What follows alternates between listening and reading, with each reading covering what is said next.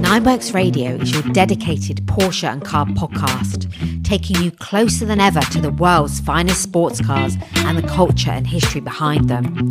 Nineworks Radio is brought to you by nineworks.co.uk, the innovative online platform for Porsche enthusiasts. Nineworks Radio is presented by Porsche journalist Lee Sibley and 993 owner and engineer Andy Brooks with special input from friends and experts around the industry, as well as you, our valued listeners. Enjoy the episode. Hello, listeners. Hello, listeners, and welcome back to another stellar episode of Nineworks Radio. Good to be back. It is indeed. Andy, how are you doing, my friend? I'm very well, thank you. How are you? Good. Yeah, very well, thank you. We have a cracker in store for you yet again. We're going to be chatting a little bit later on to Kyle Fortune, um, a journalist, hack extraordinaire, who's been over at uh, the Los Angeles Auto Show to look at the GT4 RS. So we'll get his take on that. But before that, we have managed to uh, bring Chris Wright from independent Porsche specialist Right Tune in Oxfordshire down to the south coast for the evening. Dragged him down. Yeah. All the way down. All the way down. Yeah. Here. Hi, guys. Thank you so much, mate, for joining us this evening. We are so chuffed, and uh, we do need to point out that you have just done a day's work and then uh, jumped in the van and drove two hours down here just to be with us here on Nineworks Radio for the evening and answering the public's questions. So thank you for that. We do appreciate it. Absolutely. That's all right. It's my pleasure. I feel like I'm on the hot seat. Yeah, well, you are. are exactly Don't mess that it for, up. for the next It's your forty-five chance. minutes. We're, um, I think everybody's going to be learning something here this evening. We're going to be learning a little bit about Right Tune, which is an independent specialist, like, as I say, based out of Oxfordshire, Wallingford. Um, I'm a bit of a Right Tune fanboy, it has to be said. I'll kind of come clean now and say that um, you guys have very kindly looked after my 996. Little Irish, aka Triggers Broom these days, for the last, I don't know, what's that, two, three years now? Yeah, it's been a f- few years now. Yeah. I can't really remember. I think you came down initially just to sort of check us out um, when we were doing a bit of work with T911, wasn't it? I think and then it we was. just started chatting sort of. Did you fall in love? Yeah. It was, wasn't it? I served a good cup of tea and it went from there. couldn't get him to leave. And uh, yeah, no, we just sort of started chatting, and we're similar age, aren't we? And we just got on and just went from there, really. And then I think you just realise that we're just, uh, you know, an old-fashioned workshop. We just want to do good work, and um, you know, I think it just sort of went from there, really. What, what I like about you guys is when I turn up, I'm not paying for a flashy latte lounge or anything like that. But you know, sometimes you go to uh, th- these setups, you go, okay, yeah, it's all very well and good, but you know, you might be getting a free coffee up front, but I'm sure it would be represented elsewhere later on when you Yeah, serve me yeah. the bill. Whereas you guys, your expertise is the cars. It's a specialism. You've been around for years. And what I most like about you guys as well is you like to fix things, i.e., ah, it's knackered, it needs a new part. That's it. Let's bolt a new part on. You guys will actually problem solve and fix things, which I quite like. A car's only original once. And then if it does True. need replacing, then we go down the route of replacing. And I quite like that. Yeah, no, well, we'll always have, uh, you know, the conversation with uh, the client, um, what's best to do for the car, what the options are. You know, you don't often always as well want to fix it if you know in six weeks later it's going to be dead again. I mean, you know, there's, there's no point in doing that. Then it's a, you know, a false economy. We'll do that. We'll do the best thing. We'll have a discussion. There can be a, you know, a choice of parts. Um, but yeah, there's sometimes preservation, restoration, or just you know replacement. It's just it, it depends on on the goal and what we're doing. Um, yeah, I'd say that's a fair analogy of what we're doing. Yeah, I think so. And again, you guys are like super upfront. So I think second or third time, I think we'd had a service or something minor. And I said to you, actually, well, look, can we just have a look at the car on the ramp, my 996, and just go through kind of its general uh, bill of health, you know, and see Yeah. what needs doing and when. And again, like, I mean, I've had a, um, an independent, like, uh, health check on the 996 at a Porsche dealership before. This was on an old 996 and it was an amber um, on the amber list that uh, my PCM unit needed replacing because the SIM card, the actual tray, the spring in it had broken. Okay. And it was, um, you know, yeah, no, it's, you know, we we should replace sooner rather than later.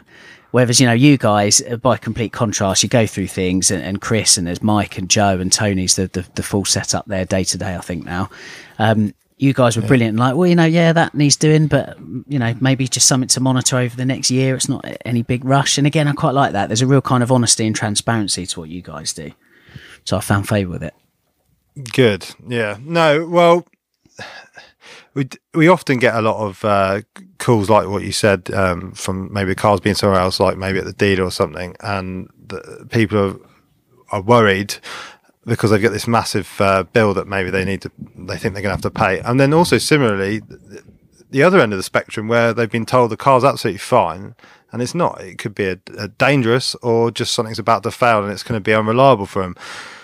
You know, I just can't be bothered with you know putting the wool over people's eyes to try and earn as much money as possible. I'd rather show the client what's wrong with the car. We can give you a list of, and itemize it and show you the problem, and then it's up to you to make your mind up. I'm Yeah. not gonna. I, I I don't see how you can be any more fair than that. I mean, I want to do the best work possible. Pride, pride, we pride our business in doing really good engineering and good work. But at the end of the day, it's, it's down to the client. You're not going to come in and, oh, you've changed my clutch and you didn't ask me permission. you, You, yeah. know, Yeah, this kind of rubbish. I can't.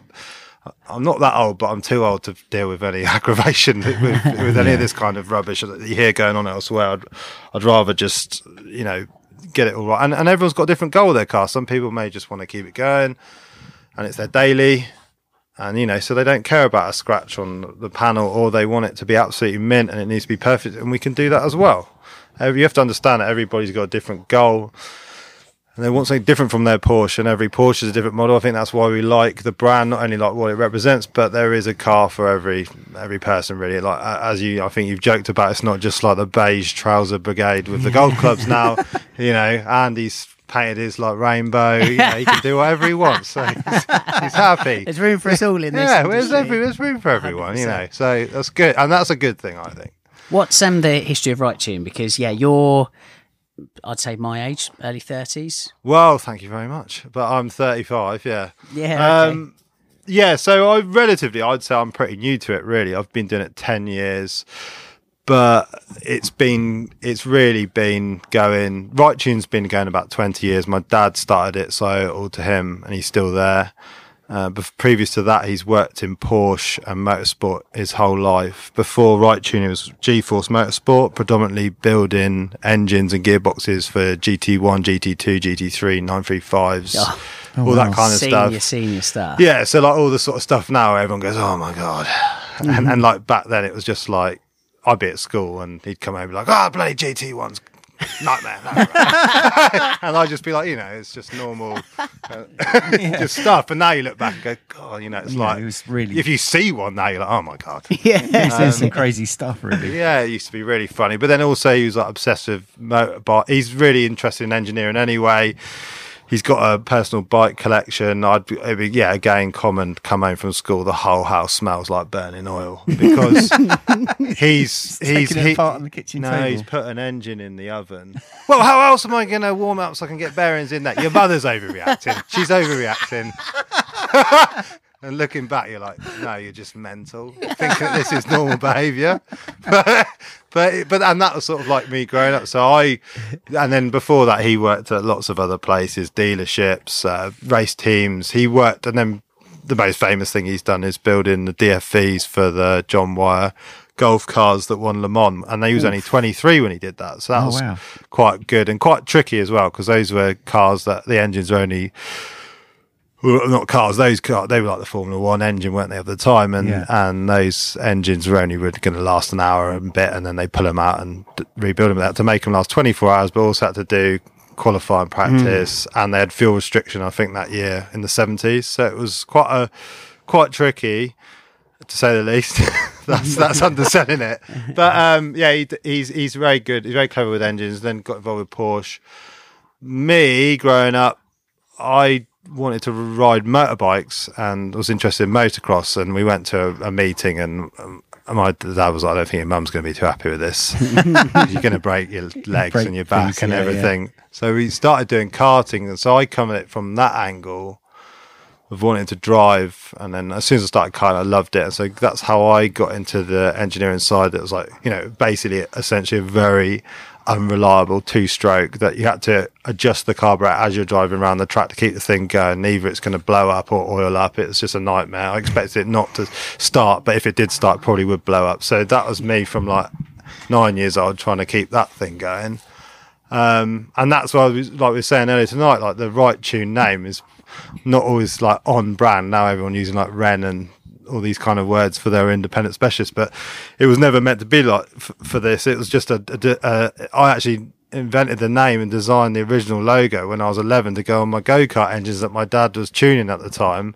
And he actually used to tune the engines at Rob Walker Engineering, who used to, up until they've um, sold just like last year, we were still using them to do all of our cylinder heads and crankshafts and conrods, etc. So it's all been my life has been involved in that from a, Yeah. a young age. I remember going to Rob Walker's as a as a kid and sitting under his desk with his like Labrador called Percy. so, so that you know, and then there's pictures of me in the back garden with race cars that he's brought home, and now you're like, that's a GT2.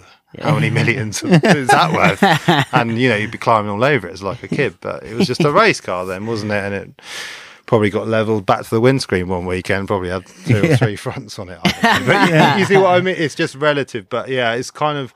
I never imagined getting into it, but now that I am, I love it. I really enjoy it. I love the engineering, the cars, everything that comes with it. Um, and it's also like massively expansive of what you can do. So like if you do maybe get bored of doing suspension, you can go and work on some gearboxes or engines or Yeah. You know, it, it it is a good in from a you know, just from like a normal human point of view, going to work, you're going to be doing something slightly different every day mm. and you're going to be problem solving. So it's Yeah. interesting. Mm. And before that, you know, I just couldn't find a kind of career where I'd get bored because I found it very repetitive. So I really love it. Quality. How Absolute big's the team? It's just four of us and Yeah. Midas the dog. Plus So like Midas, five, yeah. so that's important. Yeah. Workshop dog. Workshop dog. Great, I great should, for morale. I should point out that we've got a dog in the background. I hope I hope the noise. Yeah, we don't know if there's any like he's, snuffling. Yeah, he's sort of chonking on a little toy that he's found. He's trying to kill it, I think. I think he's, So I do apologise for any um, funny noises that might be going on tonight. I think uh, Cosmic's gagging to ask Chris a technical question as the night goes on. So I think that's, uh, that's probably where it's coming from. He's an intelligent little dog, but not that not that intelligent. Absolute equality. little chomp. So I think it's fair to say uh, traditionally Right Tunes kind of core has been like the air cooled stuff, but Well- in, in recent years migrated more towards 996, a little bit of 997 Boxster as well. Yeah, well, I'd say it's both. I mean, we've always got, I'd say, 50 50 in the workshop. Yeah. Um, it's a small shop, so we can't have lots of project cars in there, although we do like doing big restorations and big projects and engines and all that kind of stuff. But we probably have, on average, eight cars there. Four are air cooled and four are water cooled. Uh, over the summer, it's got this summer has been recently. It's been quite busy. So like the busiest, we've had sort of like 20 cars there. Um, and then we've got a little storage facility as well, which helps us around the corner.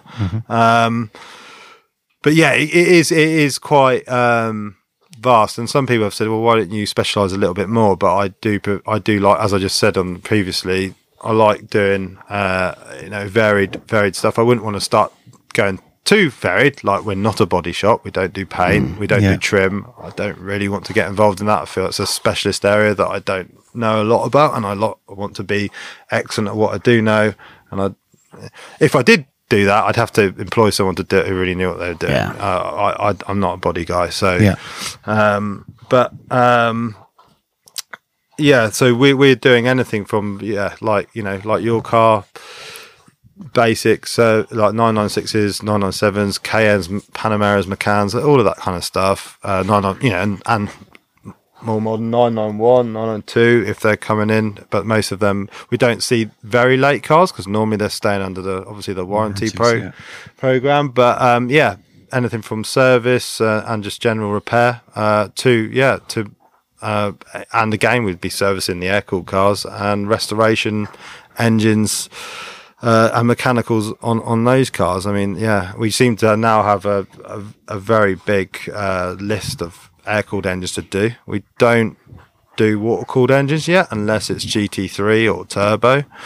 Um, so your standard, you know, 996, 997 engine, we, we don't get involved with. Um, Well, as in doing rebuilds. no, yeah, Yeah. we don't we don't take Service, part. We would not work with someone like Hartech because um, I feel for the the product they have and for the value, I, we couldn't get we couldn't get close to them. So it's Yeah. a no brainer for me. Um, it, it, yeah, like I said, not doing what you know, and we know air cooled engines, so we'll we'll be with that. But yeah, I wouldn't say we're. I'd say my dad's background definitely is all is all air cooled, but now we've we've got some, you know, Joe and Mike, very good technicians. They really know their stuff, especially with the later cars. So yeah, so they they they're really they're really good with that, and and and, early stuff. But then what you what you've got with obviously my my my father and also the contacts that he's got is that that old that old knowledge. I mean, Yeah, there is a lot of base. yeah, there's a lot of good information, and the early uh, manuals and stuff is are great, but it's all of that knowledge and all that kind of thing. I mean, he has done some like consulting work for some of these companies that are sort of trying to redesign or develop things with air cooled stuff, and it's quite funny because he's actually, uh, you know, I've been in meetings with him, and, it's, and they'll go, "Oh, we've designed this." He go, "That doesn't work," and they go, "Well, it should." And they go, "No, no, we did that in the eighties. It doesn't work." so it's sort of, but it's like I don't know. It's not written down anywhere, but it's in his head. So Yeah. that kind of knowledge, it's we're trying to learn that as much as possible before, you know, because that's going to be lost. And I think it's important to keep all these skills, this knowledge. I mean, he's got these little books and things where it's all handwritten. Everything's all in there. Yeah, little notes and things. Yeah, exactly. Uh, and it's all from trial and error. Things often in work in theory. I mean, but you've got to try and make it work. It's different things sometimes. Yeah. Uh, Well, what's that- the- isn't there some expressions like an engineer designs the car and the mechanic makes it work? Something like that. Is that not right? I've heard something like that once. that that surely is the difference between a specialist and say just like an, another garage it's like it does come down to um, experience that gets you your specialist knowledge of a product or a subject or, or whatever it is Yeah. and like you know the anecdote you were saying with your dad there you know I tried it in the 80s we know there's there is Yeah. value to that Yeah, no, exactly. Yeah, ex- experience and, and trial and error. Yeah, I mean, some when I, especially when I was learning, you know, I'd, if I'd made a mistake, I'd absolutely beat myself up about it. And well, you know, one day he pulled me to one side and said, because he, you know, he gives me a hard time, especially being a father-son relationship. He's like, "How do you think I know all this stuff?" Because I've made every single mistake you can possibly think of, and that's why I know. That's why I'm telling you not to do it like this Yeah. because, and that's uh, you know, that's how you learn, isn't it? Often, Yeah. you know, for even for in life, it's not just with this; it's with everything. agreed Absolutely. agreed Yeah, So you've been uh, very uh, brave's the wrong word, noble, I would say, because we approached Chris and said, "Look, would you guys uh, at Right Tune fancy doing an Ask the Expert for us on Nineworks Radio?"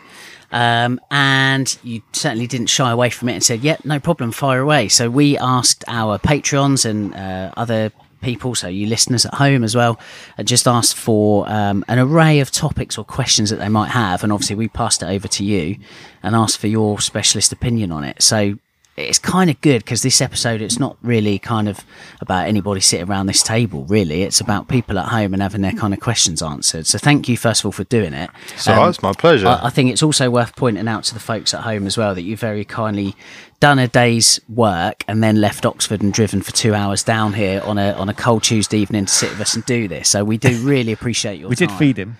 Yeah, no, it's nice food, but yeah, sorry if I sound a bit slow. It is now what nine o'clock. Yeah, it is. We are really grateful of your time. That's we, all we- right. We're sure people at home are the same. So um, we'll dive into the first of the questions, shall we, Andy? Absolutely.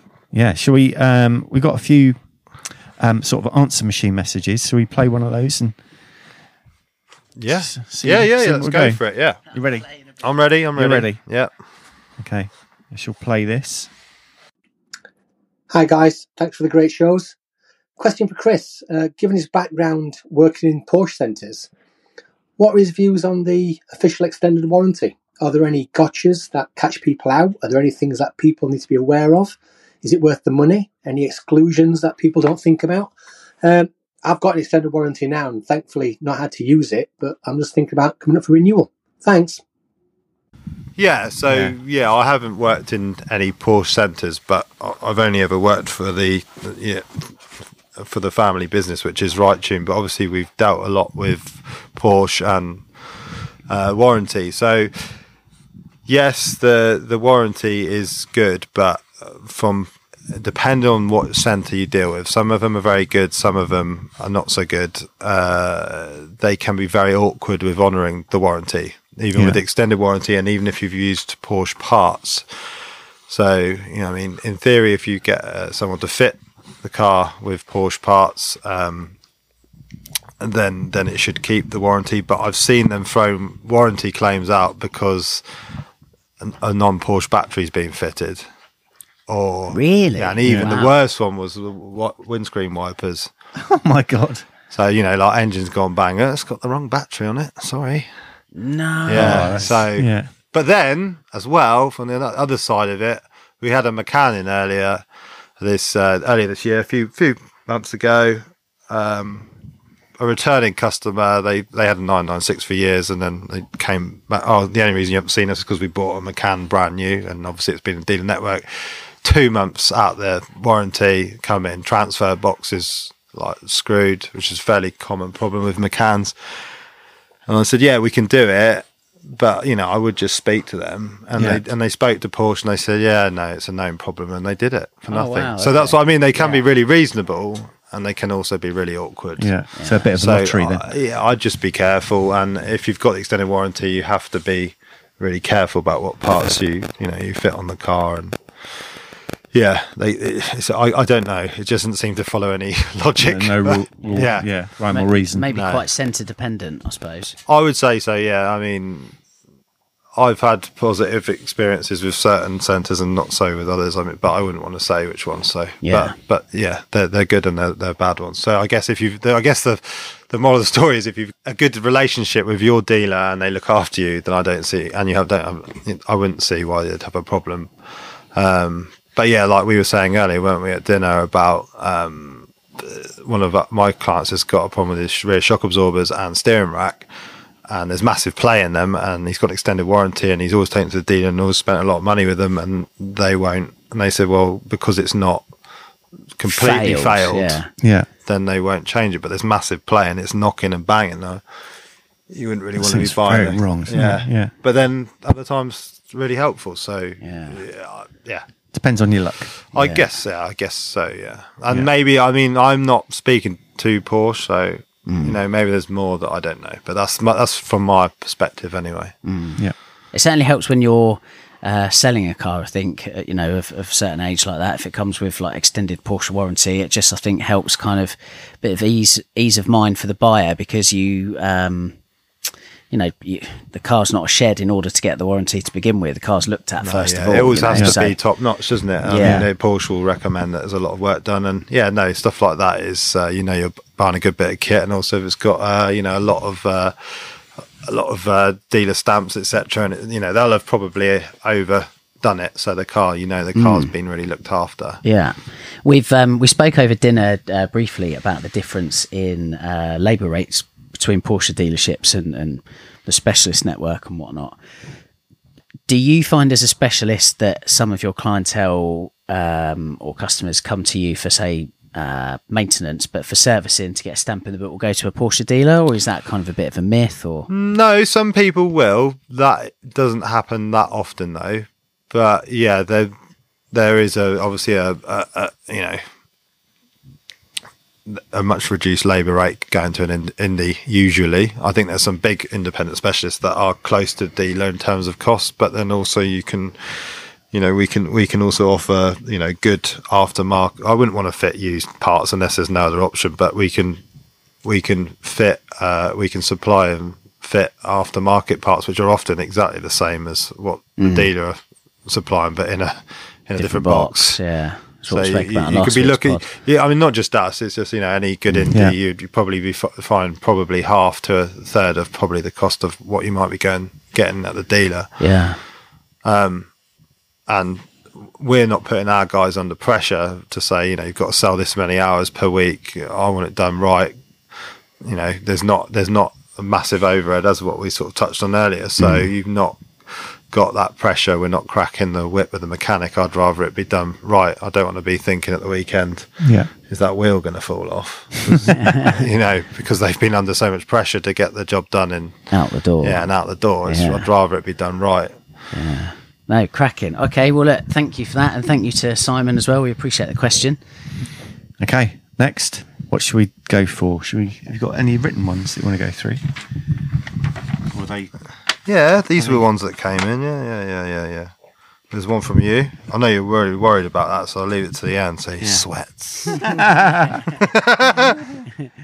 scrapyard, Andy. Right. Shall I read? Shall I, shall I read one of those out for you? Yeah, you can. Yeah. Yeah. So uh, we've got one from Adam Lane.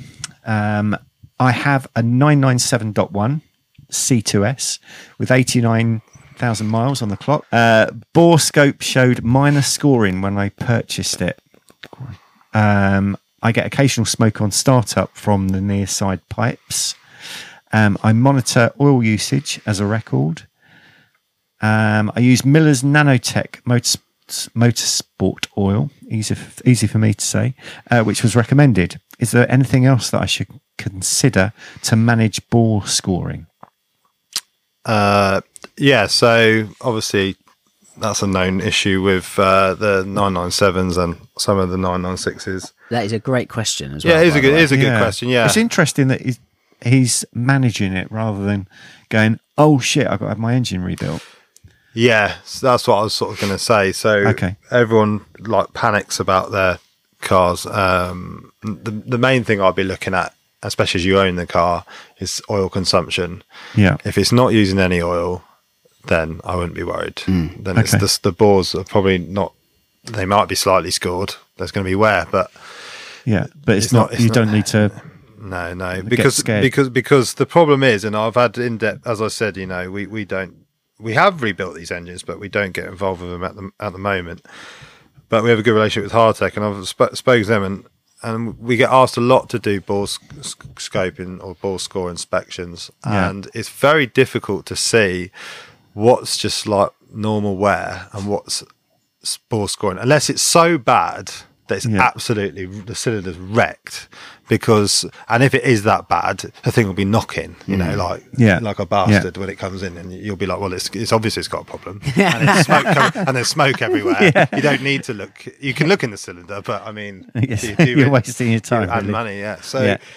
So I would say, first of all, yeah, look at that. I mean, we're more than happy to look down the board, but it's very difficult to see. And if it's your so, so from that point of view, I would say, uh, yeah, just just monitor your oil. Using good quality oils helpful.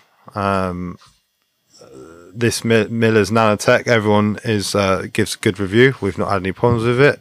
We personally just use the Mobil 1. I think if you use a premium oil and regularly change it, that's probably the best thing you can do. Um, having said that, some of some of it, it's difficult to know why some of them suffer more problems more so than others. I think it probably doesn't help that if you get the car and then scream its nuts off from stone cold. I think that that is probably not helping. Yeah. and we think that also fitting, and it's quite commonly known, you know, to fit a low temperature thermostat can can help with these things. And just try and be like kind, you know, with the car. Um, But the, the the I think there's what Porsche say is it uh, a lit- liter to a thousand kilometers, which is hmm. like six hundred miles, is normal. Well, that's obviously bullshit because if your engine's That's using that much oil, still, yeah. it's obviously knackered. Um, hmm. But if it's maybe you know sometimes it might use a little bit, but say it's using. You know, you're putting in half a liter and every five thousand. I wouldn't be too worried. you Yeah, know? yeah, And yeah. There, there might be obviously there's some wear, but Yeah, it's it's a great question because a um, Adam is uh, proof that it's not something to be completely like put off by when you're buying a car. Like these things are man- manageable. It's not like a terminal problem. Um, the other thing is obviously Adam's car. He says there it's a C2S. Now I think I've said on the pod before. Um, I know independent specialists or you know uh, independent dealers who won't sell the 997.1 C2S, the 3.8 litre car. They'll only sell the 3.6 because they say the 3.8 is so much more prone to scored bores Yeah. over the over the Carrera with three six. Like, is that something that you have seen, or again, is that is there a bit of hyperbole? Seems like there? general consensus that that's yeah more likely, but I've seen both of them do it. So okay. I mean, I know what I've said difficult because obviously you'll bear, bear in mind that if you say what I mean is if you're going to buy the car, um, but if it's got scored bores, it tends to do it on one bank. So I'd have a look at the have a look at the tailpipes and see if one's a lot more black than the other one, mm. Yeah. and and that can give you a good indication. Obviously, if you're like unscrupulous used car salesman and you've cleaned it really well, Yeah. then that's not going to be that helpful. But it- you know, it's, it's another thing in your armory to check. If you turn up and one's like as black as your hat and one's like, you know, really clean, then you probably alarm bells are going Yeah. off and you're really like, mm. be, you know, be, be wary. You know? Yeah, yeah. Just slightly kind of feeding off of that, um, digressing slightly perhaps, but still pretty useful for 996 and 997.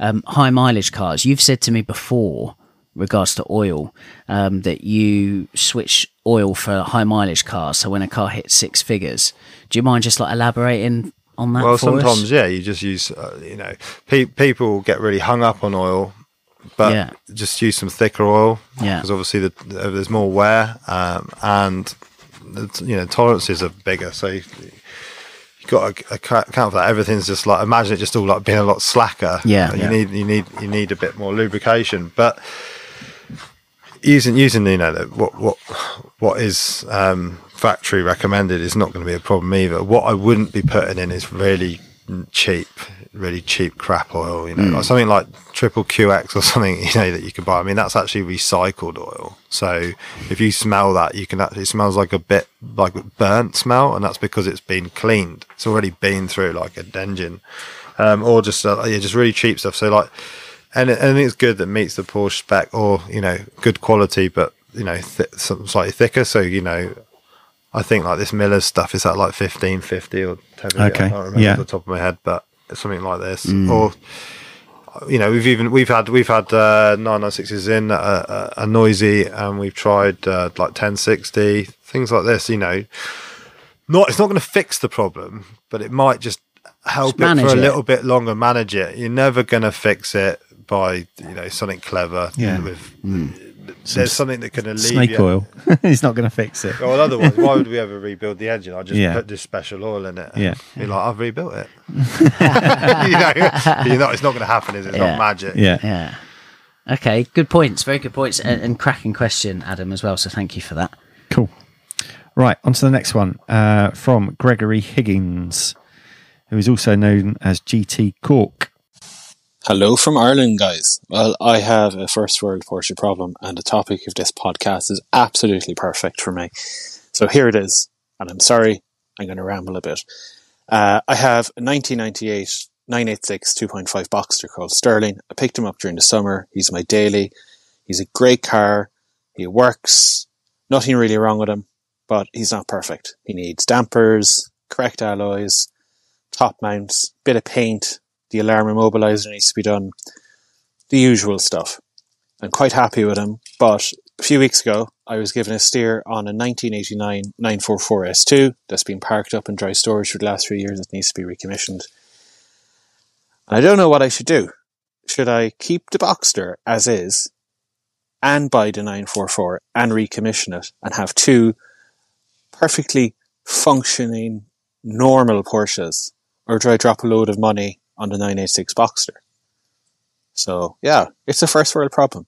So technically, what would you do? Financially, what would you do? Please give me advice that's caused me sleepless nights. Left to work, guys. Thanks, Mel. Bye. That that is a quality question. Andy, can I ask you what you would do as that? Because I think there's a difference. You know, Chris Yeah. is coming at this from the point of um, a, a technician. You and I could come at this from the point of being a consumer, where perhaps we might get a little bit kind of carried away with like dream versus reality. Yeah. I find that mechanics tend to be realists. Yeah. so what you know, Bit what, harsh. yeah, do, you- do you know what I mean? So what you know, what's what's your kind of Um, I'd, Thoughts? I would concentrate on one of them. Yeah. Definitely concentrate on one rather than two, because then you're just like into a world of pain, aren't you? Is my thought. Agreed. You, you think of this like utopian world where you can have a really nice transaxle car and then a Boxster as well, but the reality is the Boxster sounds like it needs a fair bit of money sunk into it. Yeah. Um, and you spend good money making that car sweet. Uh, you won't be pining after anything else. Should hopefully be the Yeah, scenario in, in in in my book. But other people do kind of they do get carried away and they do take on and then you know they're managing like two cars Two that cars, two lots of insurance, two MOTs, Yeah, two maintenance bills. It's not. Yeah, it's it soon adds up, doesn't it? Yeah, two yeah. cars on axle stands because both of them have got problems and whatnot. And Yeah. it just You've been But there. it could be like two Christmases. Yeah, will it? and this is where you in, Expensive and fun. Yeah, yeah. It's a great Christmas. it's a great Christmas for you. yeah, yeah, yeah. I don't know. Um, yeah, it sounds like yeah, he, he wants to spend money on the Boxster and buy another car that potentially needs recommissioning, or he could save the money on the purchase and the work on the two cars, and he could sell them both and buy a 911. Uh, Oh, there we go. That- uh, option C. yeah, another option there. But yeah, I, I, I, yeah, the thing that you've got to remember is, is that with like is nine four fours and all Porsches really, they, it, doesn't know what it is, but they all cost the same to repair. so, I mean, the nine eight is it nine eight six box or was it? Yeah, Yeah. Oh, that represents such good value of getting you know someone into the car, but it will cost just as much as you know like your nine nine six. I mean, the front half of it is a nine nine six, really, isn't it? So, Yeah. it costs uh, you know just as much to um, to repair. So you need to bear that in mind. Plus, yeah, although the nine four four that he's found may have been dry stored, sometimes the um, the the magical tale of the car that's been found is sometimes Yeah, uh, Yeah. a long and disastrous one for financially. yeah, because everything's dried out, isn't it? All the bushes of the suspension haven't moved for years. Yeah, what's that fuel first been doing that's been sat in there for? It might have been dry stored for three years, but what's happened to the fuel system? Yeah, Oh I've my got a, God. I've got a great story of a of an Audi Quattro Estate that I bought. Um, we were doing a charity rally across Europe, and uh, this um, it was a, an Audi 100 Avant, and it had been used as a uh, on a rugby pitch to move around rugby posts for about five years. really. um, so it hadn't actually been on the road. we bought it for a hundred quid. Oh, you And know it- you're onto a winner. Yeah, yeah, yeah. Worth a try, I'd Yeah. say. But sorry. Yeah, well, sorry. well, we did drive it across Europe, but the amount of problems that we had were just unbelievable. I really can't believe it. Yeah. so, I mean, every bit of rubber on the car was was you know was was knackered. yeah. Um, we had to. We were driving along, and you know, bits of vacuum tube were hanging off and falling off. It was just. It was the whole. The whole adventure of the weekend was trying to get this car to run because all the the vacuum, all the rubber bits were gone. So, yeah, I know what you're saying about dry storing stuff or just storing stuff not being used. It's gonna it could it, it, could be. It could Yeah. be. It might it might not be. I mean an, another story of of you know this summer we uh, we got a 993 rs that had been stored and we thought this is you know it's obviously such an amazing car to work on but you, you're like this is going to be a nightmare. Yeah. now it, but it wasn't it wasn't that bad but it had been stored in the right conditions. well, yeah, but Yeah. the fuel that was in it had turned into like I can only describe as brown glue. Wow. And I mean, and this might be interesting. Actually, maybe some like listeners could. I couldn't find a product that can clean up. And those the the fuel tanks are plastic. Now you can get lots of uh, product that cleans, uh, you know, for the metal tanks. You don't want to put anything too aggressive in there and melt melt the plastic tank. But I got a load of white wine. I, I like bulk ordered white wine vinegar and bicarbonate soda, and basically made like you know a childhood bomb And a three tank. fuel tank. But it cleaned it out. It's plastic, yeah, So it got all this gunk out of it. But then, and the rest of it was fine, like all the electrics and stuff. But the fuel line, obviously from the front to the back of the engine, was full of this glue. Yeah. And I had a great day where. My dad put no worse than this. Oh. My dad got the airline, and I said, "I think we need to change this fuel line." I said, "Nonsense, we'll f- flush it out." So, you know, true father and son style. And I'd like to let everyone know that I'm not looking at the end of this pipe, but stood to the side of it, and he's blown, put the airline on it, and blown all this sludge through, and it's come out the end of the pipe, and somehow done like a almost a 180. yeah, all over me, in my eyes, in my mouth. I'm like retching and sobbing because you know what it's like when you get I just, I just, all. I, all I can see is like this brown maggot coming out the end and coming towards you. It's like, Yeah, it was. Yeah. I looked at it coming out, and it, you know, you know when it's coming for you, and it's in slow motion. And like- and and no matter where you move, it's like it's got missile lock, Yeah, and it got me. Um, but yeah, I mean that. I mean, it did take a bit longer. There was lot, various other things we had to do, brakes, etc. But really, just to get it running, we blew the we got the tank up, clean that, clean the fuel lines through, load of fresh fuel, and I couldn't believe it. I thought we'd have to change injectors, the rails, put a load of uh, injector cleaner through, and it and it, it fired up. It sounded and it ran really well. You think Yeah. you think after, I mean, and it had been stored for like twenty years. Wow. You'd think there'd be corrosion in the board. Yeah. You think it'd be sm- it'd sm- be smoking and it would be on three, but it was fine. yeah. But then you have something that's been put away for a year and you fire it up and it's horrendous. So Yeah. that's again like That's a real lottery, that it is, is a bit it? odd- Yeah. difficult to know. Yeah. So yeah, I'd just say be careful with like the 944. 986, brilliant, but I do understand that. I mean, they're a great car, but it's sometimes difficult to justify the cost when the, when yeah. the ultimately the value of that car is perhaps not not so high at the moment. Yeah, mm. But I mean, you know, nine four fours at one point were like five hundred quid to a grand. Absolutely, which yeah, is why yeah. a lot of them have got problems because they haven't been maintained. But now they're they're a lot of money now, aren't they? Yeah. and Yeah. quite rightly so. Really, you know, they're good cars. yeah. So we reckon concentrate on one. Yeah. Oh yeah, I'm probably now cause a right drama. YouTube pick. Well, no, you've come along and said that out of option A or B, you've gone for C and just buy them both, sell them both. Yeah, that's not very Buy helpful. 911. Yeah. I'm sorry. Okay. Right. I think we've think- done that. Yeah. Yeah. Don't don't spread yourself too thinly. I'd say. Yeah, just get, absolutely. Get one minter. Right. Uh, next one, Richard Styles, uh, father of Harry Styles. Don't know. Sorry, mate. Uh, my 84 Carrera hasn't started this year after I put it away last year. It does turn over, but doesn't seem to spark. Got any ideas, Chris?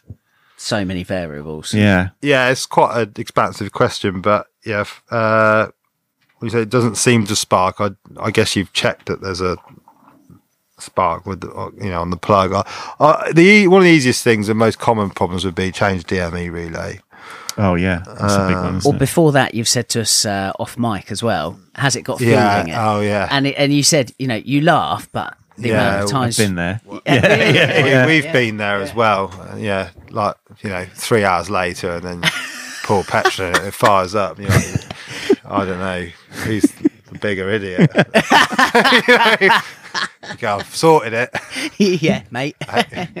Five pounds worth of petrol. and a three-hour labour rate. Well, we Yeah, yeah. it out. We wouldn't do that, but you know, you should have checked that. But yeah, Yeah. We all get caught out, don't we, at times? But um, yeah, yeah, check, check.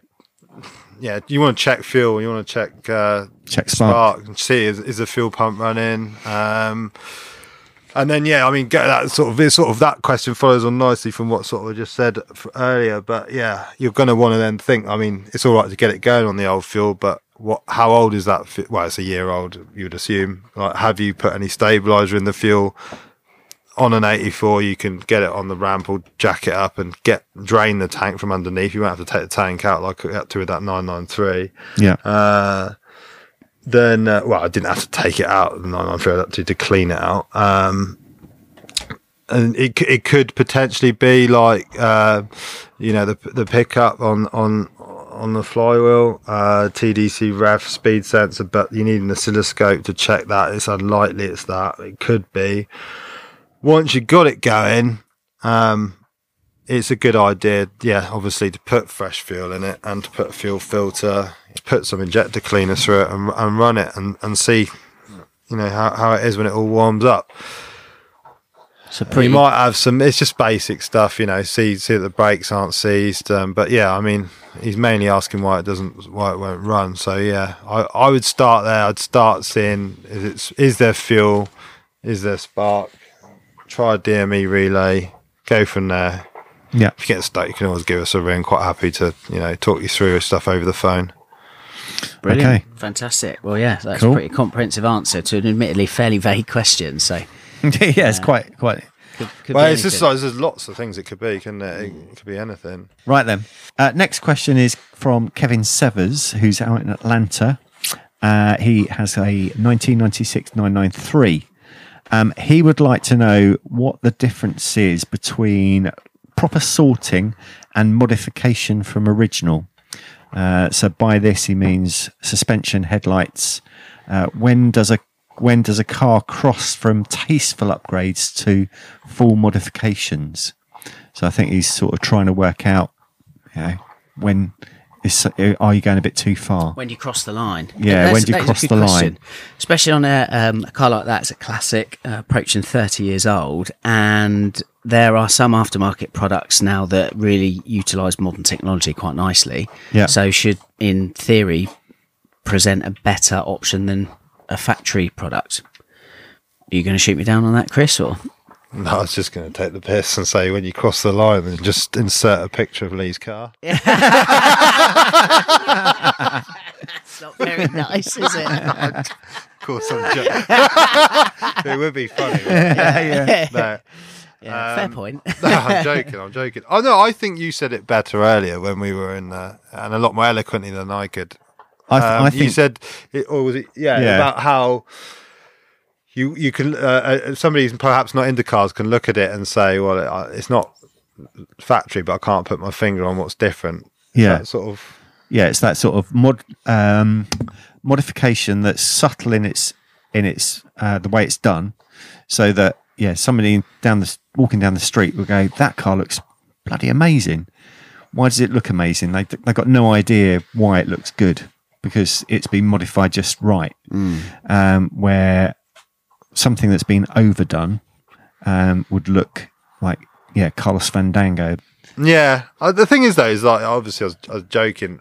Sometimes though, it's it's nice to have both. I think. Yeah. Uh, and, and it's like it's annoying to to rip a car apart. I think that's you know original and in really good condition. It seems like kind of daft.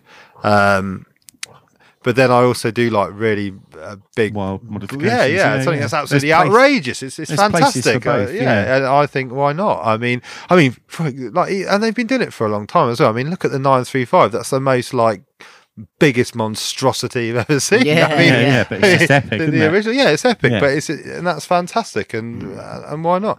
Um, so yeah, go go for it. You know, it's and uh, you know, fill your your boots. It's your car. Yeah, absolutely. Uh, enjoy it. You know, do do what makes you happy. We're only here once, aren't we? So Yeah, Yeah, I think Andy, you made a good point uh, off away from the mics when you said that um, if it's reversible, that tends to be like a good sign of like not crossing the line. Basically, once you do something where there's no going back, then you are into the realms very much so of like modification of a full mod car. Yeah, Yeah, you know, and very much deviating from standard spec. But again, you know, we talked about KWs earlier. Um, you know, I can't remember what it's called now, but one of one of their uh, lines for their coilovers, they're they're not bright yellow. They're you know they're a nice kind of monotone, discreet color. So you can uh, put some KWs on your air cooled 911, pull it out of the sky, offer um, you know it's a better response and better dynamic setup than than stock, but kind of under the arches doesn't look garish or yeah, whatnot. yeah, you're not really going to know they're there until you get it on a ramp anyway, are you? yeah. So I, I wouldn't see it if you did something like that and then change the, the wheels or something. Um, is any you know it's not that's not going to devalue the car if you're worried about that kind of thing. Whereas if you if you cut if you cut the you know the the roof the this what's that bloody gutter thing called?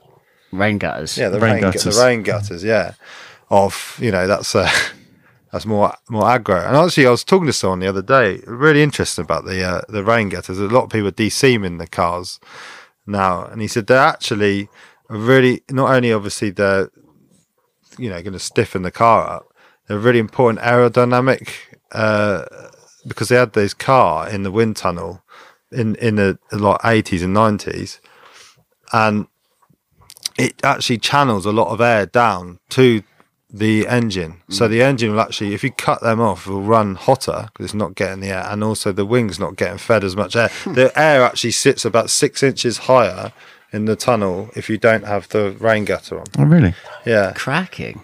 and also weirdly, at the back of a 911, the the around the spoiler area and at the lower uh, rear wing area, um, the, the the airflow actually comes forwards, which you'd never would think. Yeah. Just, just talking to this was talking to an old old racing chap the other day. I was actually speaking to him about getting some RSR rockers off him that he he he's had for many years, but.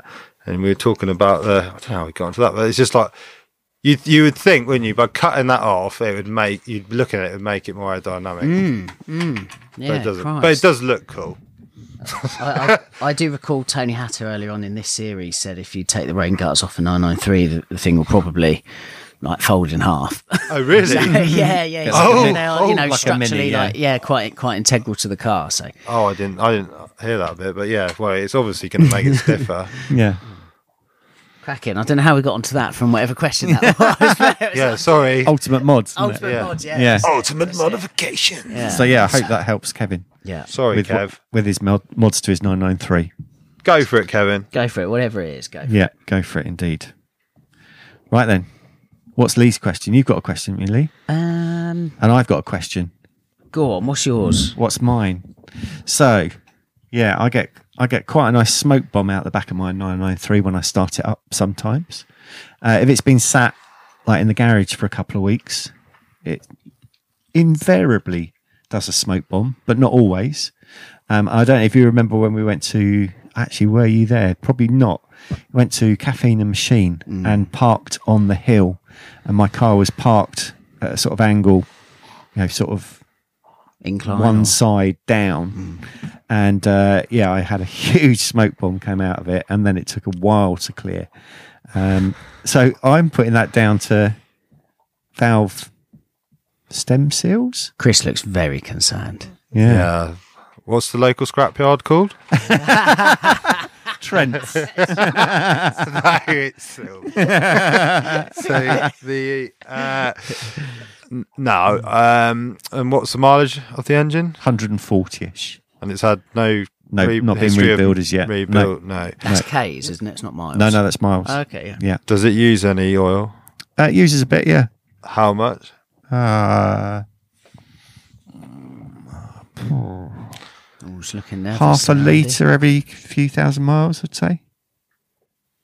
Yeah, well, it's it's it's not. I wouldn't be too worried. No. Um, so it's probably uh, every, uh, most nine air cooled 911s. They need the top end between. It's very vast, uh, between about eighty and uh, 120,000 miles. It's probably got warm rings, worn valve guides, and, and, and like you said, the, the the valve stem oil seals. Yeah. and you're probably just getting a bit of. Uh, run like the oil because of the design of the engine it will run through Yeah, and into the cylinder, and then that's why when Why you're firing it. up, it's burning the oil. yeah. Um, it, yeah, I wouldn't. I wouldn't be massively worried. Um, the and because it, I did it really bad at Cafe Machine, you probably was it's on one side. It's probably ran a lot more past the rings more so than normal. I, I would assume. I, Yeah, yeah. I could only assume, but um, yeah. Um, and did you say there's a leak round? One yeah, of one bottom of the, cylinders. So if you were to look underneath the car, it's the cylinder nearest the back of the engine on the left hand side.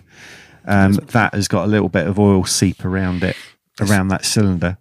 Yeah, it's most likely uh, there's an O-ring on the on the bottom of the the barrel where it seats on the crankcase. Okay. and, it, and it's that they cause problems. They they introduced them on the nine six four. Uh, a lot of things that Porsche did to try and limit uh, oil leaks actually seem to make it worse. Yeah, um, so yeah, and that's probably that. I mean, I until you really need to, it's becoming a real major problem where it springs a really bad oil leak. I would probably hold off. I mean, if it's, it's uh, it looks pretty clean and tidy in the engine bay. Is there a lot of oil on the garage floor from? no, from no? I get a tiny drop Yeah, I, I, now and again. Dog's licked it all up now. co- Yeah, yeah, yeah. I mean, if you want it perfect, obviously it'll have to come apart. But Yeah. in terms of cost versus benefit ratio, I, for now, I'd keep using it and enjoy the car. So yeah, I've, uh, there's no no need to start having a panic about it. That's what I'm just- feeling. It's, You're you're you're good because you're monitoring it. Obviously, if you're the sort of person that's not going to check its oil level and it's going to burn it all and then it's going to lunch itself, then then that's no good. But you're obviously fastidious and check check the oil, so you, Yeah. you, you're, you're doing it. You'll be fine. But it, Sure. it, it's only going to wear more. But yeah. I'm sort of thinking that I need to sort of do a be looking at a rebuild in a year or so's time is what I'm sort of looking at. I think. yeah, I'm planning on. I think. okay. yeah. Good luck. I'm joking. I'm joking. Book him in, book him in. so you f- fancy some throttle bodies? yes. Yeah. yes. Absolutely. Does that that must happen like a fair bit, surely? So somebody comes in like 903, 964, 32, to be fair, like rebuild. Yeah. And then it's kind of, you know, oh, what, what, what have you got? What can you do? Yeah, well, it's, it's sky's the limit, but it's obviously cost is, is a lot. And like with the 911 engine, it, uh, it's, it's difficult for me because I've only ever worked on them. But I think it does cost a lot to do a bit Yeah. in terms of power, power increase. So, um, but yeah, I mean, there's things that you can do. Like, for example, if the cylinders are got problems anyway, go go bigger. I mean, it's a lot of people just want to keep it standard, but you can increase them. I mean, if you really want to go for it, go go go bonkers. We're doing a 964 engine at the moment, and like you know, it's crank, it's cylinders, it's pistons, it's throttle bodies, it's the, the inlet, it's we're changing the you know the camshafts, the rockers, putting light lightened um, you know. Uh, valve, all the valve gear and it was all lightened and Yeah. you know going berserk with it. But you For know, what? 300 horsepower? Wow, yeah, we're, it's a work in progress. So, but it's going to Yeah. cost an awful. Awful Yeah. lot. Yeah. I think it will be a lot more than 300 pa- horsepower. I hope so, but um, yeah, it's uh, it, it, it, it, the the cost it goes up a lot. I mean, you, just for putting throttle bodies on, you're going to be looking at sort of 10 grand. Wow. okay. Um, Maybe not in in the budget then. You could sell your dog. Oh, poor little man. We could do a trade. He's nice. can do that. oh, yeah, could do a trade for you, couldn't I? Yeah. Okay. All right, that's great. That um, that sort of Lee, yeah, was my sort of thinking, is that make sure I monitor it, but don't don't go full on panic. Yeah, mon- monitor it. If it's drink, yeah, drinking oil, or if it's like you know, literally, start. It might just suddenly let go, and there'll be a lot of oil going everywhere. But I, I doubt it somehow. Yeah. You know, it, Yeah. it'll probably just stay consistent. Um, yeah, just to see. You've Keep beating it. Keep keep an eye on it, and keep driving it. Yeah, Cracking. good. You've got a question, Lee. Do you want to read it, Lee? Yeah, I can. Yeah, go on then. So, yeah, this really good looking chap has uh, written in, um, same name. He says, uh, "How do you clear out 996 and or 997 drain holes, um, and why must we do it as well? Everybody says to do it, but why? And the reason I asked this, like half knowing the answer anyway, but I got in my car the other day, and I thought oh, it just smells in here of like smelly gym kit." Not driven the car in like a week, 10 days. We'd had a bit of rain. And again, from previous experience, uh, felt the um, underside of the 996's door cards on both sides and they were sodden. Oh thought, yeah. "Oh, for crying out loud. And I've already had the door membranes replaced on mine twice, actually. Once at yours, once somewhere else before that. So I'm damn sure I don't need new door membranes. But then obviously there's these drain holes on the 996 that people kind of forget about, I feel. We, we clear out the leaves from the front of the rads once a year and, and whatnot and clear all the detritus out from there, but maybe forget about the drain holes. Yeah. Well, if the well, first of all, if the bottom of the door cards are wet, I would have thought it. Unfortunately, it will be a problem with the with the membrane. So maybe that's uh, warranty. Uh, but um, I'm sure it's nothing to do with how it's fitted. I'm sure it's the the part component failure. um, but yeah, that is odd. But we can have a look. It's no problem. Um, but yeah, the the the, the main issue is, is as well as is the drains, and then what you particularly want to be concerned about on.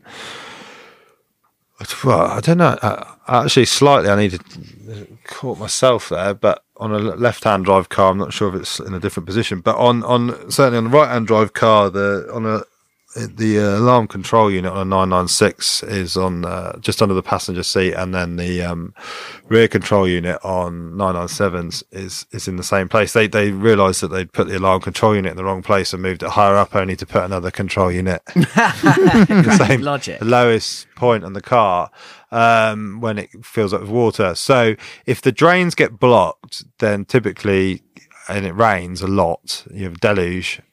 It, it fills the wa- car with water, and often when you realise it's getting damp, it's too late. Like what you said, smells like a, a damp or dirty gym bag, or you're getting condensation, or it just smells funny. And the reason you don't realise is because the carpet underneath the carpet is so unbelievably thick, dense foam, which is for sound deadening, but also is just this amazing sponge material that can absorb so much water and it is unbelievable how much you can get out of them and Yeah. and and it will just that will hold the water in there and then unfortunately the water will get into the control units and then it, it damages them obviously you know water electricity and corrosion doesn't work doesn't and and it can cause an awful lot of problems as well with the car with alarm control units things like the windows going up and down alarm going off usually obviously at three o'clock in the morning No, but I have had that. Yeah, of course you about have. It's like your car being possessed. Like, Yeah. Laura gave us a nudge one night. Unfortunately, not for what I was hoping for, but she said, she said, I think there's something's going on with your car outside. So I've gone to the landing, opened the window, poked my head out, and the window's just like jumping up and down, basically, like passenger side, just going clunk, clunk, clunk, clunk, clunk, clunk. Did you not think it was like, you know, like Herbie, like the car, it's finally come alive, it's talking to me. I knew if I loved it enough, it's, it would talk. But it was like, yeah, shit. I remember mentioning to you about it, and you're like, oh yeah, oh yeah, we've seen that before, and it's just that they act like they're possessed, basically. Yeah, alarms going off for no reason. Yeah, sometimes the, uh, we've had it with the convertibles and they try and open and break a load of the mechanism. And uh, often it's usually just, a, it doesn't do too much damage in terms of mechanical damage. It, it can do, but it, it's usually just irritating. And also the control units are not cheap. And then you've got to get the carpet out, which is a one piece uh, thing. You've got to, we can we can cut it though and get is you know the passenger. You don't want it in either side, but you really don't want it in the side where the control unit is. Um, and you can take it out in half and then dry it out. We typically like wet vac it and then hang it up, or you can put it in a really hot room. But this is not an easy thing to dry out. It's No. Yeah. really uh, wet. Now, in terms of we've covered, we don't we don't want water in the car. We don't want water in, want water in the car anyway, do we? No, but how do we stop it? So the drains they're in the front. Uh, basically, the easiest way of explaining it is either side of the battery tray. Uh, there's sort of two holes either side. There's a lot of loom um, and things in the way. They're a bit awkward to get to, but pull the covers off on a 996. You've got um, and Boxster equivalents and also uh, forwards. Um, but there's a there's a there's a 997. You can just pull the trim cover off easily. Uh, 996 is a little Torx screw. Can pull them off, and in there's usually a couple of uh, drains that are usually full of like. I don't know, like seeds and moss moss, and things. Uh, so, and and yeah, you want to you want to get a vacuum on there and hoover that out, and also check then that it is not blocked further down, and when you pour water through that, that it is running out the bottom of the car Yeah. cleanly. And then also there's sunroof drains, Targas. We've had a big problem with the Targa this year that they with it leaking, and also the drains in there blocked, and also the the cabriolet. Um, there's a there's a drain in the rear sort of quarter. Difficult to explain through this medium of the podcast without showing you, but there is in that that rear quarter area. There is a there is a drain hole, and you want to look again to make sure that, that that's that's water's running through there well, and and also there is an exit hole on the f- rear wheel arch, but towards the front. So take take the take the plastic cover off, and and often you'll find that well, in this country anyway, uh, it's a lot of silt and mud has built up and can be blocking. You just want to keep these things clean. It's something you can do easily at home, and it can stop a lot of uh, unnecessary expense. I mean, taking the carp out of your car is not quick and it's not a pleasant job for anyone. You've done it yourself, haven't you? Mm. Yeah, it was horrendous. yeah. And I left it outside in the garden in the height of summer, and it still took about 45 working days to dry out. Yes, that's what I mean. And then no one can believe how difficult it is. It's Yeah. like, you know, when they design a product uh, that seems to, it does a better job for something else that's not designed for. So, like, you know, that's like so good at absorbing water, that, that weird Yeah. sound deadening foam. It's like, I, I joked to my dad. It's like the the um, that carpet in the 996 where you say it's like so thick underneath. It's like upside down Rolls Royce carpet, whereby you've just got that like nice hard bit at the bottom of Rolls Royce, then just like premium thickness of just pure pile. Whereas in the 996, it's the other way around. It's used as sound deadening. it's just it just it stores liters Yeah. and liters Yeah. and liters of water if you let it. So yeah, yeah, yeah, not fun. No, Cool, but that, but that is kind of a fairly common thing with those, and I just think, yeah, it's you know keep the, keep things unblocked, and it saves yourself a lot of problems, really. So hopefully, if there's any 996, 997 owners listening, maybe at the end of this pod, just do a bit of due diligence and go and check that. Yeah, it's pretty easy to find, I think, if you Google it. And then also just another, like, not on that question, but obviously the front of the car is like a Hoover and that pulls all the, all the leaves and other stuff off the road. And that usually, if you don't clean that out, breaks down, gets in between the condensers and the rad and rots them out, obviously causing your AC system to fail and your coolant system, which could, worst case scenario, damage the engine if you got no coolant. But Yeah. more likely just not going to get home. So another thing, whilst you're going around hoovering those drain holes, is probably a good idea to put it in there. Cracking, stellar advice. I Yes, think thank is you that very much. for the questions. Yeah, that's all the questions done. Is there any more? Super duper. A- Again, Chris, uh, thank you for that because yeah, you've um, just put yourself at the mercy of the uh, the great British public and surrounding territories. So I, yeah, no, no, no. I'm happy, happy to talk to you guys. It's, uh, and I hope I've uh, answered it all and cl- clearly and helpfully enough. No, it's been it's been absolutely Perfect. great. I think it's worth saying as well. So you've very kindly um, going to give up some more of your time in, in the week in a couple of weeks' time. Um, Thursday, the 9th of December, we've got a He nine. knows it off by heart. Yeah. Yes, exactly. Well, I hope so. I'm tipping up at your front door, so you better be there as well. But um, yeah, Thursday, the 9th of December, we're doing a 996 technical seminar um, through Nine Works at Right Tune, which will be really good. Um, we have actually got one place remaining on that because I've had a, a dropout today. So if anybody listening to that fancies coming along for a couple of hours, drop me a line um, on Instagram at Lee underscore Sibs or the Nine Works radio page or hello at nineworks.co.uk. Marvellous. Uh, let's break off from that and just go across and speak to Kyle Fortune. Kyle Fortune, thank you for joining us yet again on Nine Works Radio. My pleasure. Good to see you back. Yeah, absolutely. You're keeping well, I hope. You don't look too jet lagged for someone that's just got back from California. Uh, it's taken a couple of days, but yeah, getting, getting back to the sort of uh, reality of uh, dark, miserable winter nights and uh, no Californian sun and, uh, and all You that do look a bit. You do look a bit cold there. Winter Yeah, well, my, well, I I, uh, I work in my garden office, and uh, I, it's a Friday. I don't normally work a Friday, so the heating's been off, so it's, it's, a, little bit, it's a little bit cooler in here than it normally would be. You've um, you've very kindly joined us to talk about GT4 RS. But before we do dive in on that, I'd like to know from you as a journalist, what was it like to be back at an, an auto show? Kind of, dare I say, Yeah. post COVID era, but that must have been quite a quite an event. I'm not sure we're quite post COVID. The amount of no. COVID passes and things I had to show Yeah. just to just to get in. Well, actually, that's a lie. I uh, I, I got there the day before because Porsche did the preview of the GT4 RS the, the, the day before the actual show itself. So I arrived, parked a car that I was driving around LA and around the back of the show, and, and literally just walked in. I walked in the back of the show where all the tradesmen were putting the carpets down and pushing cars around and getting it all set up for the next day. Uh, and then I actually exited the front, and uh, they then asked me to show my COVID passes and all that sort of nonsense. But um, I didn't go to the show itself. I literally just went to the Porsche event um, that evening, well, that afternoon. Uh, and as actually, as I was walking back in, uh, as I said earlier on, I, bumped into Mr. Preuninger, which was quite fortuitous because uh, he gave me a, a quick run round the car. Um, uh, so yeah, it's good, good, good, to be back on the ground and good to be out and about among sort of like-minded people and seeing the world start turning, albeit slightly restricted, but uh, nice to get out and about again. You know, because I think like everybody, it's uh, you know having been stuck at home for the best part of two years, not traveling. Yeah. And not meeting people, and I, I- know what it's like. You, you, you, you'll you'll feel the same. It's you know, seeing the cars and driving the cars is fantastic, but it's meeting the people and speaking to the people, you know, getting their stories and and uh, all that sort of thing that, that fascinates me. So so having not been able to do that properly for the last couple of years has has been a real bugger, really. But it's it's nice that it's starting to open up and we can sort of get back out there again. Yeah, yeah. How um as a concept, how important do you think the GT4 RS is to Porsche?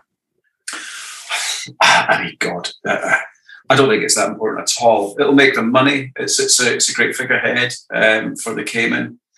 Um, the world's the world's going electric, but Porsche is a, a, car company that's built its brand on being a sports car firm. So I think in that regard, it's it's it's a very useful tool.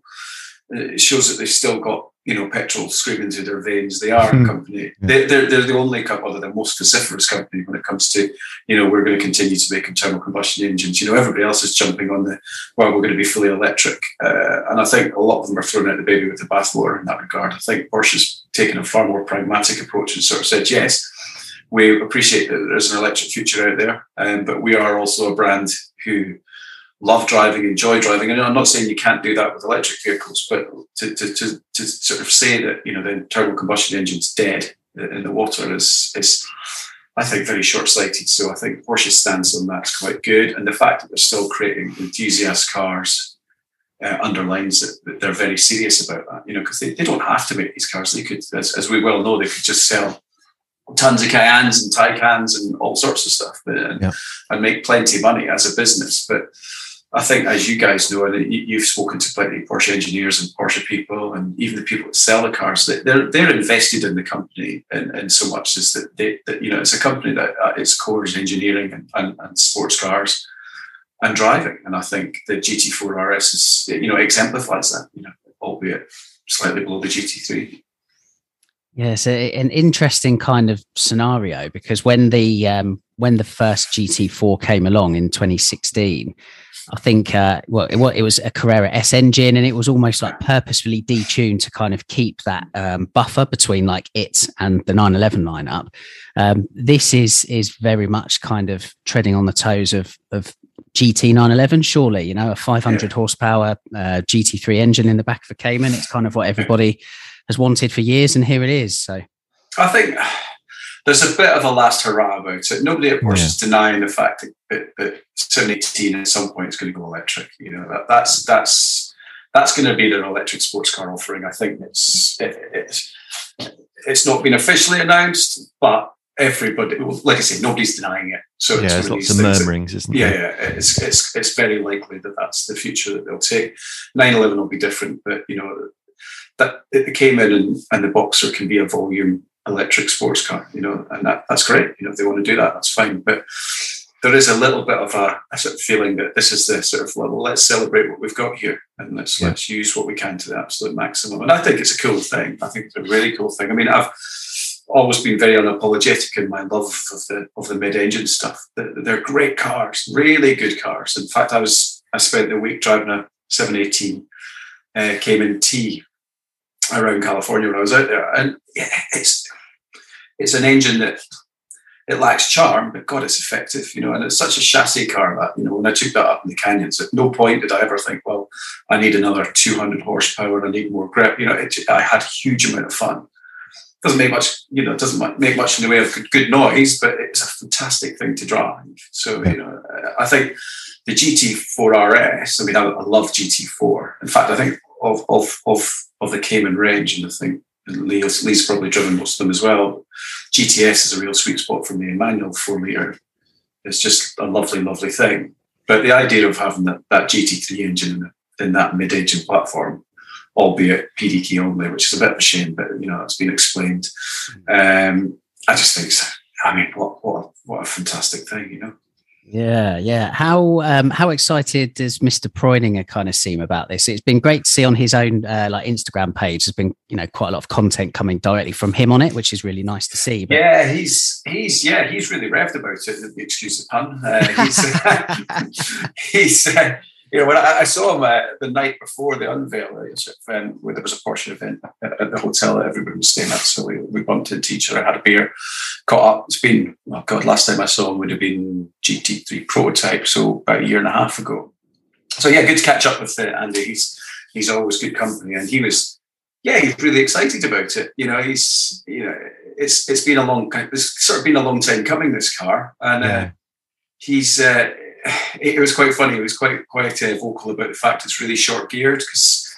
For, for a long time, there's been a lot of criticism about things like the GTS and GT4 being very long geared. So you've got to, you know, you can do pretty much everything with first and second. Uh, I think he was sort of saying, you know, this thing spin, you know, it spins up to nine thousand, and and and second you'll just get over sixty mile an hour in that. So it's oh wow, it's, a real firecracker. It's, yeah. it's got a shorter final drive ratio on, uh, on, on the transmission, so it's it's a, it's you'll be on that PDK box a lot more, which you know is part of the engagement factor. And he's sort of saying that it's it's just hilarious fun to drive, really, really good fun to drive. You know, maybe not quite as capable as a GT3 ultimately, but you know, I mean, how, how capable do you need your car to be? It's more yeah. sort of yeah. more straight than track bias for an RS model. So okay. it's a, you know, there is more of a street bent on it. You know, you're sort of saying, I, I think, you know, it will be amazing around the track, but he said on on the right road, just incredible. So yeah, he yeah, like I say, really excited about it. I think you know, I think they're always like happy to sort of see the reaction to their product when they eventually get the opportunity to show it off properly because you know they, they, work on these things for years. I mean, actually, when I when I was at last advice, I, I saw that car, albeit all disguised up, along with a lot of other cars in, in the car park. You know, so they've been knocking about in them for years. You know, literally yeah. years. So to finally allow it to be out there and, and to see the reaction from people, and uh, it's, it's, it must be great for them. They enjoy it. So yeah, I'd, I'd be fascinated to know how the kind of project came around. You may remember, Kyle, um, a couple of years back, you and I was um, sitting around a table with Dr. Frank-Steffen Walliser, head of the 911 line, and he intimated that the GT3 Touring, the first one, was almost like a, a Friday afternoon project, the way it was kind of put in front of the board. And, it, yeah. you know, there was no kind of great plan in place for it. Yeah. Um, you know, was there a similar thing with the GT4 RS? Like, so was the idea of it? Did it come from above down, or did it come from? I think, uh, from what I believe, uh, there, there was a 981 knocking around with a GT3 engine in it. because um, I, I mean, uh, we've asked that question for a long time. You know, yeah. why why aren't you putting the motorsport engine in this car? And I think uh, from from what I've read recently, that, that the problem with the previous GT3 engine was that there's something about the oil tank location or something like that. It just it meant that they had to do substantial changes to the body in white on the previous platform. Um, so when they developed this engine, um, it, it, was developed with the, an eye on putting it in the car. I think you know any car manufacturer, you know, worth its salt will try and make sure that they can sw- do a switcheroo if need be um, and, and, exploit every market opportunity.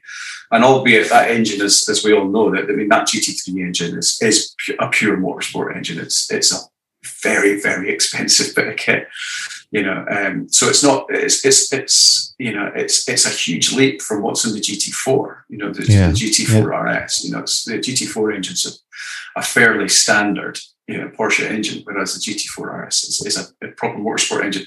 And I think that comes back down to that sort of, you know, that's what we discussed earlier. I think it is a bit of a last hurrah. You know, this is this is a bit of a celebration of of of, uh, of what what combustion engines can do, and, and and why not put it in that platform? If if if they came in and the 718 is a platform that is going to bow out and become electric, then why not just you know uncork it for the last one and celebrate it? Yeah, yeah, definitely. I think um, it it kind of fits that mantra quite nicely when when you look at the the stats of the car in any case. Yeah. it, it's probably worth running through a few like headline figures just uh, for, for yeah. in case anybody's been living under a rock. Well i mean it's, it's it's 500 horse isn't it? So it's 80 up with the gt4 i mean i'll, I'll quote horsepower because when you start getting into php it's just not it's not as nice. You know because it's, it's 500 horsepower.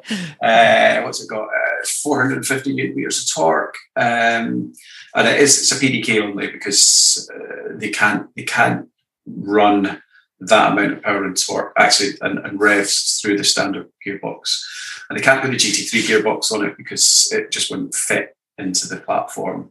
Yeah. So it is PDK only. Um, Preuninger did sort of say, you know, like he would quite like to have made a manual one, but it, it is physically impossible. And I actually genuinely believe him in this instance. Previously, when they've sort of said stuff like that, I've gone, that's bullshit. But, but this, I genuinely think on this occasion, they've done so much engineering to get that engine into the car that you know um, that, that, that, that, they've just had to concede and sort of say you know it's PDK only. And frankly, you know I don't think that's necessarily a bad thing. Um, it sounds great. The, the the lower gearbox ratios though. That's yeah, yeah, fantastic. They, yeah. They've changed it. Like I said, the final drive, so it's, so it's a short. It's a much quicker. It'll be a much bang, bang, bang up and down the box, which, which you know, it's, it's going to be great for road driving. You know, if you were, you know, driving some canyons or some favourite yeah. roads and whatnot, that's that's that's just fantastic. Um, the exhaust, the, uh, they're basically, yeah, I think Andreas described it to me as uh, it's like having two three cylinder exhausts, and they don't join at all because they can't. Uh, so it sounds very different. It's a, he says it's a very induction sounding car, which, you, as you can imagine, because you've basically literally got where the, the, the, windows would normally be behind you, you've got two intakes. And uh, you know, we had a look at it. You, you lift the back the back tailgate, and you can just see this beautiful, especially with the Weissach Pack car. You can see the beautiful carbon fiber intakes, and so you get a lot of intake noise over your shoulder. It's, it's a it's a beautifully detailed car, and it's one of those ones and we didn't spend a great deal of time poring over the details. We, sort of had a quick walk around it. You know, I, I think I think when it, when the time comes to go and drive it, we'll have a nice proper proper look at it. But it's it's just a riot of stuff. I mean, it's a it's a very obviously motorsport car in terms of the aero. You know, it's got ducks in the bonnet and all that sort of stuff. It's got the, the, the little ducks around the, the front uh, that, that, that, clean up there around the front wheel. If you look at it, just little things like if you look at um, behind the front wheel, it's got a, a, recess just to clean up there. In fact, I, I, I, nobody's going to thank me for saying this, but if you if if you remember the Mark One Honda Insight, it, it's always reminds, reminds me of that. Yeah, because it's sort of recessed in. Yeah, you know, yeah. It's a, so it's a proper aero car. So uh, and, and it's producing downforce, and uh, yeah, and, and and you can like you know the GT3, you can mess around with the balance if you want. You can change the angle of attack on the rear and also the front uh, as well. There's something in behind the front wheel arch it's got the same, you know, RS sort of style vents in the top of the of the, um, the front wings. So, you know, that that's that helps reduce pressure in there as well. So I mean, it's going to be it's going to be a riot to drive. You know, we know it's going to be a great car to drive. Uh, it looks it looks a business. It certainly the, um, does. The intake um, system with mm-hmm. in the rear window, side windows there really. First thing I thought was uh, Singer DLS. Yeah, yeah. Mm. There's a, there's a totally, yeah. yeah. yeah, yeah, yeah. Uh, so, I mean, it's, it's, it's, it's the shortest route in, isn't it? It's the best best way to get it in there. And that it looks the absolute business as well, which is mm. which is never a which is never a bad thing. So yeah, no. I wonder how many aftermarket um, versions I, of that we're going to see for, would, for lesser. Su- yeah, I wouldn't be surprised if that happens. Funny enough, yeah. when uh, uh, on, I have a picture of that on Instagram. One of the comments is asking, "Where did I get a wing like that?"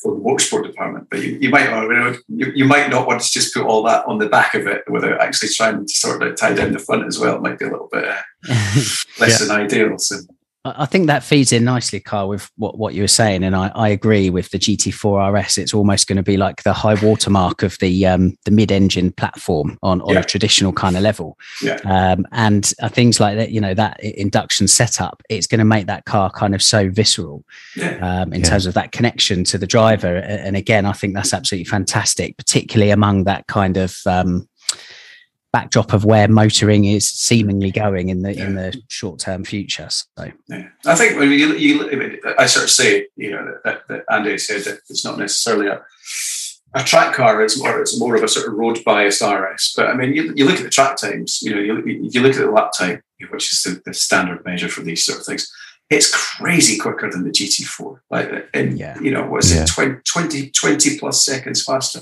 That's next level. Yeah, that, that is that's night and day stuff. You know, that is you know that's completely next level. So, so it's going to be quite an incredible thing to drive. Yeah, can't can't wait to do so. And, and I just sort of. I, I, admire, of course, for doing it. And you're, you're always going to get, and, it, and it, as soon as it came out, folk were saying, well, which would you have, GT3 or this? And so on it's kind of a moot argument because like most people that really want one will have both. You know I mean? It's, uh, and, and it really is like that. You know, it's there's a lot of guys that'll just have them all and they'll, they'll park them in a line and they'll they'll use them. Mm. And likewise, I think it's one of those cars that you can probably step up to. I mean, there'll be a lot of GT4 buyers that will step up to it and, uh, yeah. and, and, use it and enjoy it. And it's a cool thing. That, I mean. It, I've always been a, a, big 911 fan because they've got rear seats, but when it comes to GT3s, they don't. So, you know, actually, the, the prospect of GT4 RS I really like because I love that, that mid engine platform. I think it's a great car. Uh, so I'm really intrigued to see how it drives. So really, I think it's going to be quite an enticing thing. Yeah, I think so. Uh, have you any indication, Kyle, of when you'll be able to get in the car? Or Well, uh, not not not confirmed, but it'll be soon. Yeah, I mean, I'd imagine it'll be in the next few months. Um, I certainly, certainly uh, Andy was like, come, over and drive it. And I was like, well, I'd love to, but we'll, we'll need to sort something out. uh, tra- travel's uh, travel's uh, not as easy as it should be still, you know. So we'll, we'll, see what comes of that. But yeah, I'll, I mean, I'll, certainly be in the car at some point relatively soon. yeah. Um, whether that's whether I'm lucky enough to get it beforehand or not, I don't know yet. But we'll, I'll be pushing to obviously because Yeah, yeah. it's nice to get that sort of access. Excellent. It's um, it's a, a weird kind of concept, this Kyle, because uh, you and I, you know, professionally have worked together for a few years now, and all we've ever spoken about is Porsche 911. So this is it's all a bit bizarre, really. But at the same time, it's great to see. I mean, you're clearly infused by kind of what you've seen at the LA Yeah, Auto Show. So yeah, very much so. I mean, it, it, like I, you know, I had, a, I had a wander around their stand, and you know, I saw Mission Mission R was there. I think some of the guys are out driving Mission R at Willow Springs, and it sounds quite like an, quite an enticing thing. And actually, if you sort of squint a little bit, you can almost see a bit of Cayman design in. It's certainly got a mid-engine look rather than a, a rear-engine look to it. It wasn't Uh, you that drove it and crashed it then. No, it wasn't. I don't know who's crashed it, although that Yeah, was the talk. So I, I, I, I went to uh, Malibu on Sunday, and there was a lot of people talking about who had potentially crashed it. Yeah, a lot of people were pointing the finger at Mr. Lieberman, and uh, and, and but that, that was they were joking. Obviously, it wasn't. uh, it was. yeah, no, it was. It was very much the talk. So I, I will find out at some point, but whether or not I'll, I'll ever indulge that, I don't know. Yeah. Top ever, secret. ever the investigative journalist. Yeah, no, I, I, I shouldn't imagine it would take too it'd be too difficult to find out who did it. But at the same time, I don't know if they'll be wanting it broadcast really. Yeah. Excellent. Okay, Carl. Well, look, thank you for joining us today to My to shed a little bit of light on on, on that firecracker of a mid-engined RS, and uh, maybe you wouldn't mind coming back on as and when you get in the car and kind of give your first first take on it. That'd be absolutely. lovely. I'd be happy to. Delighted to always chat to you guys. It's good fun. Fantastic. Thank you, Kyle. Nice one, gents. Great to see you. Thank you. Likewise. Right then, need to finish off. A uh, couple of admin bits. Yes. What have you got? You got anything? Mm, Unfortunately, not. No, I got- Patreons. Yeah, got a couple of new patrons, which I'm very pleased to say. Thank you very much, guys. Uh, James Pierce, who is in the UK, in the UK, um, he was our uh, Group C competition winner Oh, fantastic. a little while ago. Uh, so thank you very much for paying that back. Um, James is in the UK, as I said, but I don't know what car you've got. Uh, give us a shout. Um, he has sponsored us coffee. And we also have Brian Cornane, um, who is over in the US. Uh, he's got a few nice cars, um, including the 911R. Um, and he is, again, sponsors coffee. So thank you very much. Thank you very much, gents. Very kind. Yeah, really appreciate the moral support as ever. A hundred percent. And on the subject of community, there's something that we'd like to do with uh, a former guest and a three five six and the Arctic. Absolutely. Well remembered. Uh, Renee was on with us a little while ago. Yeah. Um, that was, she was going to be hitting the Antarctic all that time ago, Yeah. uh, just after we spoke to her. But obviously that was all put on hold because of COVID, etc. Uh, but she's about to embark on that um, crazy adventure to do 356 miles on Antarctic.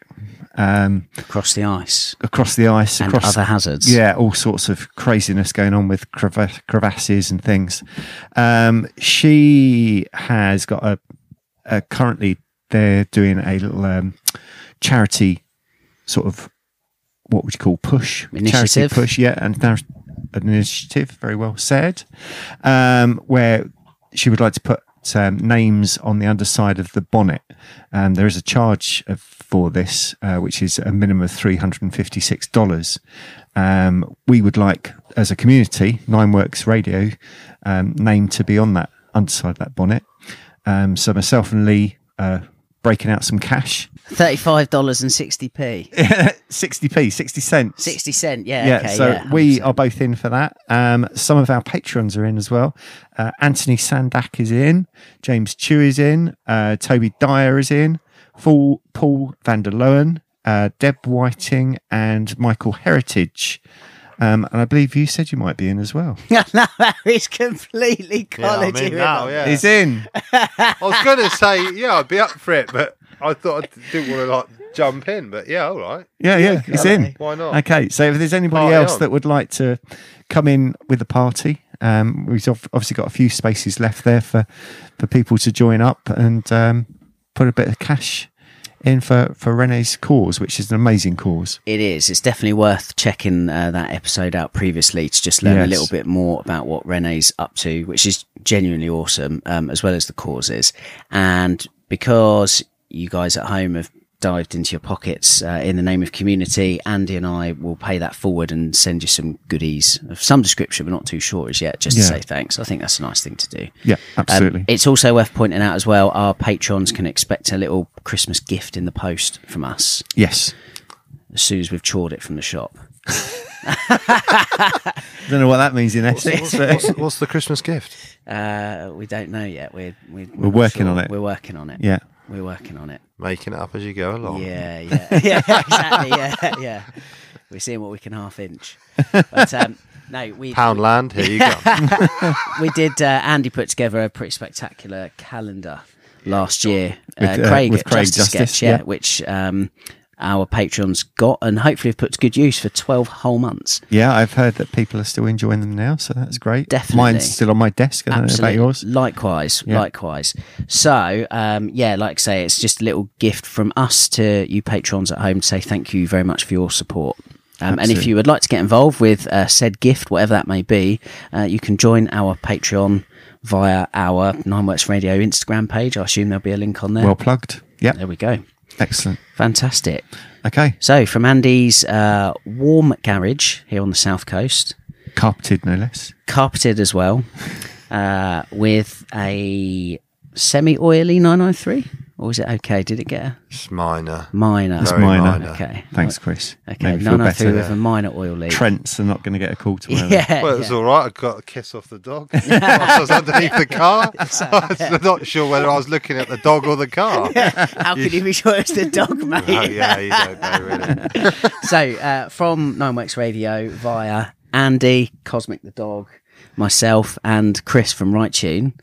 Well, thank you very much for having me, guys. Thank you for coming along. It's- Much appreciated. It's absolutely our pleasure. We wish you the best of luck. Um, and yeah, we will undoubtedly have you back on this podcast again before long. Perfect. This episode was brought to you by our very kind Patreons. If you enjoy the podcast and would like to join them in supporting us, you can do so at www.patreon.com backslash nineworksradio.